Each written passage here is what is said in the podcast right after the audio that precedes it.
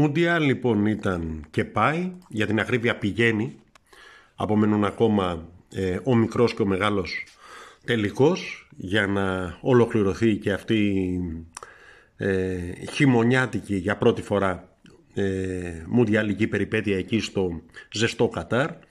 Ε, νομίζω ότι η φάση ήταν ε, ξέρεις σαν τις τουρίστριες που γνωρίζεις στις διακοπές περνάς καλά δύο μέρες, τρεις μέρες, μια εβδομάδα αναλόγως πόσο εκεί πέρα είσαι στο νησί με τους κολλητούς σου και ούτω καθεξής και μετά επιστρέφεις ε, στα δικά σου. Επιστρέφεις στη ζωή σου, επιστρέφεις στην καθημερινότητά σου ε, όσο όμορφη και άσκημη ε, και αν είναι ε, πάντως ε, σε αυτό που συνιστά αυτό που λέμε κανονικότητα και όλα αυτά ε, κανονικότητα λοιπόν, ελληνικές υποχρεώσεις για τον Παναθηναϊκό ε, ξεκινώντας από το κύπελο σήμερα ε, και έπεται και το πρωτάθλημα. Ε, αν κάτι, ε, αν μπορεί να βγει κάποιο συμπέρασμα από όσα είδαμε εκεί πέρα στα γήπεδα του Κατάρ, ε, ήταν ότι οι ομάδες που ήξεραν τι ζητούσαν και πώς να το υπηρετήσουν, οι ομάδες που έπαιζαν ε, με κάποιο πλάνο και όχι όσα πάνε και όσα αρθούν, βάλτε να πάνε, ε, προχωρήσανε. Η κάθε μία ανάλογα με τις δυνατότητές τους. Ε, άλλοι το λένε και κινησμό αυτό, το έγραψα κάποια στιγμή ε, και εγώ βλέποντας το παιχνίδι της Αργεντινής κόντρα στην Κροατία ότι τόσο κινησμό ούτε ο Παναθηναϊκός του Γιωβάνοβιτς δεν έχει. Γιατί ε, όσοι το είδαν το παιχνίδι και δεν αρκέστηκαν στο σκορ, στο 3-0, όσο να βάλει το πρώτο γκολ ε, με το πέναλτι η Αργεντινή, το πάνω χέρι το έχουν οι Κροάτες, αλλά δεν μπορούν να μετουσιώσουν σε αποτέλεσμα την υπεροχή τους. Βάζουν, τρώνε το πρώτο, κολλητά τρώνε και το δεύτερο εκεί πέρα με την επέλαση του Αλβάρες και άντε για. Ε, και το Μαρόκο αντίστοιχα κοινικό ήταν και η Κροατία η οποία έφτασε στους τέσσερις. Ε, ουσιαστικά δίνοντας μια συνέχεια στην επιτυχία που είχε το 2018 που έφτασε στον τελικό και αυτή είχε κινησμό οι ομάδες του Τίκι Τάκα τύπου ξέρω εγώ Ισπανία, Πορτογαλία ε, και Αγγλία θα έλεγα εγώ ε, που προσπάθησαν δια της κατοχής και του φαντεζή παιχνιδιού ε, να πάρουν αποτέλεσμα χαιρετήσανε νωρίς. Στα δικά μας λοιπόν ε, και βλέποντας λίγο αυτά που συνέβησαν στο μεσοδιάστημα από τότε που σταματήσαμε ε, το ελληνικό πρωτάθλημα μέχρι τώρα που ξαναξεκινάμε ε, φυσικά το γεγονός είναι η ανακήρυξη του Ιβάν Γιωβάνοβιτς και ε, δύο παιχτών ε, της ομάδας την κορυφαία εντεκάτα του προηγούμενου πρωταθλήματος ε, ο Ιβάν Γιωβάνοβιτς προπονητής χρονιάς ε, με μια ομιλία ε, που δεν ήταν διόλου οσκαρική αλλά πολύ ποδοσφαιρική, σεμνή, συγκροτημένη όλα αυτά με άλλα λόγια που περιμέναμε από τον προπονητή μας. Ε, Παλάσιος κορυφαίος ξένος παίχτης Χουάνκαρ το καλύτερο αριστερό μπακ ε, του πρωταθλήματος κατά γενική ομολογία. Ε, κέρδος έχω την εντύπωση ήταν και το ότι ε, στα μάτια προετοιμασίας που έγιναν στην Κύπρο ε, ο Παναθηναϊκός δεν έχασε. Ε, τα είπαμε και στο προηγούμενο podcast για το τι σημαίνει αυτό. Ε, κέρδος επίσης και το ότι ενσωματώθηκαν λίγο παραπάνω ε, τρία παιδιά από τους μικρούς ο Σιδεράς, ο Σιμεωνίδης, ο Κυριόπουλος τους οποίους είχε πάρει μαζί του ο Γιωβάνοβιτς. Ε, μην ξεχνάμε ότι κόντρα στο Βόλο σήμερα υπερασπιζόμαστε έναν τίτλο. Έναν τίτλο από αυτούς που δεν ε, έχουμε χορτάσει δεν μας περισσεύουν τα τελευταία χρόνια. Τα γράφει και ο Μιρότσος ότι θα πρέπει να το δούμε σαν μάτς πρωταθλήματος. Έχω την αίσθηση ότι ακριβώς σαν μάτς πρωταθλήματος θα το δούμε. Δηλαδή και η επιστράτευση του Ρούμπεν ο οποίος είναι κομβικός, καθοριστικός για το παιχνίδι του Παναθηναϊκού αυτό δείχνει ότι ο Γιωβάνοβιτς δεν ε, το αφήνει στην τύχη το παιχνίδι. Η μόνη νομίζω αλλαγή στην κλασική ενδεκάδα του Παναθηναϊκού ε, θα είναι ο Λοντίγκιν κατά τα δοκάρια αντί του, ε, του Μπρινιόλη ε, και βλέπουμε αναλόγως πώς θα εξελιχθεί το παιχνίδι ε, να θυμίσουμε ότι είναι διπλά τα μάτς άρα έχει σημασία να καθαρίσει η πρόκριση από το πρώτο κιόλας παιχνίδι και να μην έχουμε τα περσινά που να μας φάει αγωνία στη ρεβάνς στο Βόλο τι θα γίνει για να περάσουμε στην επόμενη φάση. Παρέλειψα να πω ότι ένα ε, κακό ε, συμβάν στη διάρκεια αυτής της προετοιμασίας. Ήταν φυσικά η απώλεια του Γκάνεα ε, ο οποίος ε, λόγω επιπλοκών εκεί πέρα με τον COVID δεν θα είναι με την ομάδα μέχρι το τέλος της σεζόν. Μία ακόμη ε, σημαντική απώλεια μετά τον ε, Αϊτόρ, ε, τον Τρουιγέ ε, και ο, το backup, να το πούμε έτσι, του Χουάνκαρ, του αριστερού μπακ. Η ομάδα βρίσκεται ήδη σε αναζήτηση αριστερού μπακ. Δεν ξέρω ε, εάν θα είναι για έξι μήνες κατά πως λένε δανεικός ή αν θα ανέβει κάποιος από τους μικρούς ή αν θα γίνει κάποια άλλη αλχημία ο Γιωβάνοβιτς το έχουμε πει πολλές φορές ε, ξέρει καλύτερα και νομίζω ότι εκείνος έχει και το πεπόνι και το μαχαίρι.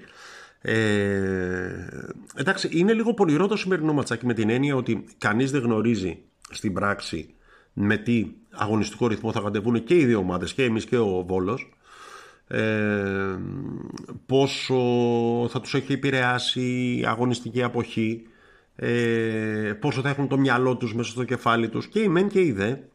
Ε, ως τώρα ο Παναθηναϊκός έχει δείξει ότι προσεγγίζει όλα τα παιχνίδια με σοβαρότητα. Ε, και αυτό είναι αν μη τι άλλο ελπιδοφόρο. Αλλά μένει να αποδειχθεί το απόγευμα στη Λεωφόρο. Μιλώντας για μυαλό στο κεφάλι, δεν μπορεί κανείς παρά με ένα γλυκό πικρό χαμόγελο να σκεφτεί και τον Μπέικον ε, τον ε, κανονιέρη της ομάδας του μπάσκετ ο οποίος παθαίνει ένα blackout προχθές εκεί πέρα στα τελευταία δευτερόλεπτα της κανονικής διάρκειας του μάτς με τη Βαλένθια και ενώ έχει την ευκαιρία ε, να το παίξει καλύτερα. Εκεί στο τέλος είναι ισοπαλία το παιχνίδι έχει την μπάλα στα χέρια μπορεί να μπει προς τα μέσα να σκεφτεί την μπάσα να σκεφτεί το οτιδήποτε. Ε, σαν να σταματάει το μυαλό του, γυρνάει προς τα πίσω, κάνει, ξαφνικά κάποιος του φωνάζει «Ρε εσύ, τελειώνει ο χρόνος, είμαστε σοπαλία, βάρα το κάτι να κάνεις, βαρέ ένα σκοτωμένο σουτ». Με αυτά και με αυτά ε, ολοκληρώνεται με χ η κανονική διάρκεια ε, του παιχνιδιού, ε, πάμε στην παράδοση και το χάνουμε.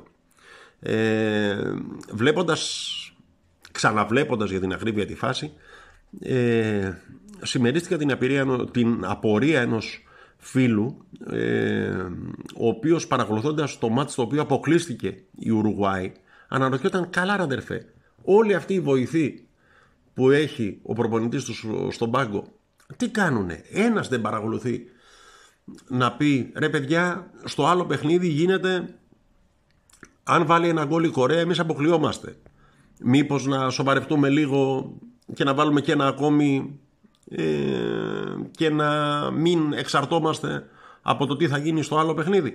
Έτσι και αυτό. Έχω την απορία ότι ένας δεν του φώναξε του Μπέικον ότι απομένουν δευτερόλεπτα, είμαστε ισοπαλία, έχεις χρόνο, στα χέρια σου η μπάλα, έτσι κι αλλιώς στα χέρια του ήταν η μπάλα όλα τα τελευταία λεπτά, αλλά εντάξει, ο παίκτης δεν το κατάλαβε, γιατί εκείνη τη στιγμή έχει 200 παλμούς, ε, ε, εντάξει, δεν το κατάλαβε για χύψη λόγους τέλος πάντων. Ένας δεν μπορούσε να του φωνάξει να είναι λίγο πιο συγκεντρωμένος, προσιλωμένος ε, και πιο σεταρισμένος σε εκείνο που απαιτούσε η στιγμή. Δεν ξέρω. Ε, εντάξει, χάσαμε κατά πως είπε και ο Ράντονιτς για ένα σουτ. Το ανάθεμα ε, στα social media και στα οπαδικά φόρουμ ο Παπαγιάννης κυρίως το τραβάει κατά τη γνώμη μου εν μέρη δίκαια και εν μέρη άδικα ότι έκανε ένα άσχημο παιχνίδι έκανε ότι δεν ήταν το πρώτο του δεν ήταν το πρώτο του από την άλλη όμως εγώ δεν ε, παίρνω πίσω την άποψη που έχω υποστήριξει και σε προηγούμενο podcast ότι ο Παπαγιάννης είναι ο κορυφαίος Έλληνας ψηλός. Ε, αυτή τη στιγμή πολύ μακριά από το δεύτερο.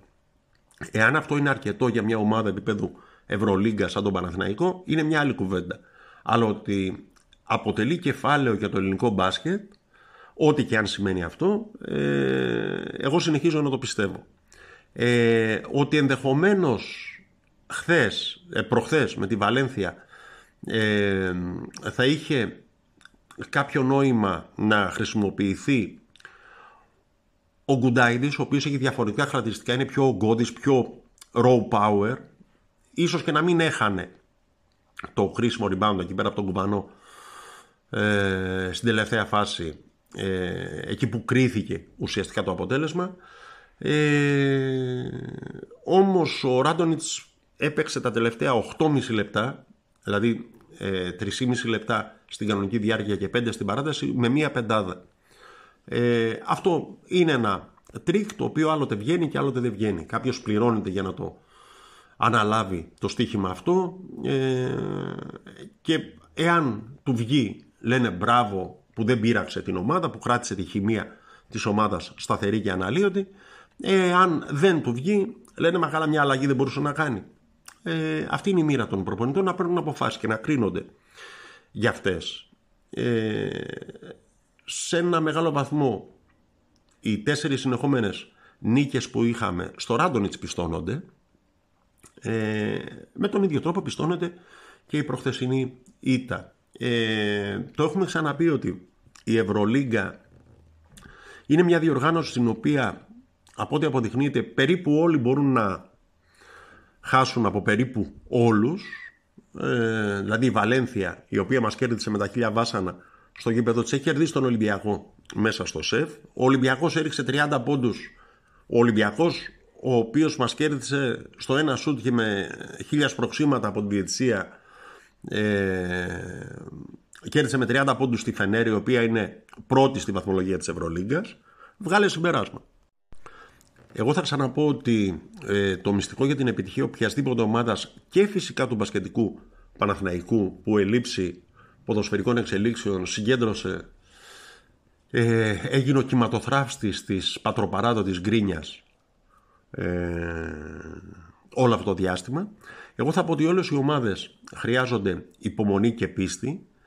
Ε, δεν είναι κακό να κρίνεσαι εκ του αποτελέσματος ε, και έχω την εντύπωση ότι αν ε, κάποιος έλεγε ότι ο Παναθηναϊκός μετά από τη συμπλήρωση τριών μηνών αγώνων στην Ευρωλίγκα θα είναι στο κατόφλι της οκτάδας, οι περισσότεροι, αν στο ξεκίνημα της σεζόν λέγαμε ότι σε τρεις μήνες θα είμαστε στο κατόφλι της οκτάδας, θα το αγοράζαμε ή όχι; Θα λέγαμε ότι είναι πετυχημένη η χρονιά ως τώρα ή όχι; Ε, ρωτήστε τον εαυτό σας και θα τα ξαναπούμε στο επόμενο podcast. Η γκρίνια φέρνει γκίνια, το λέω, το πιστεύω, το εννοώ. Ο Τάκης Ριτσόνης είμαι Παναθηναϊκός24.gr ε, και για το τέλος ένα τραγούδι αφιέρωση στον κορυφαίο ε, προπονητή ποδοσφαίρου της περισσυνής χρονιάς ε, έναν προπονητή και άνθρωπο που αποτελεί κόσμο για τον Παναθηναϊκό και το ελληνικό ποδόσφαιρο συνολικά. Ε, με ό,τι και αν σημαίνει το τραγούδι αυτό. Κανονέ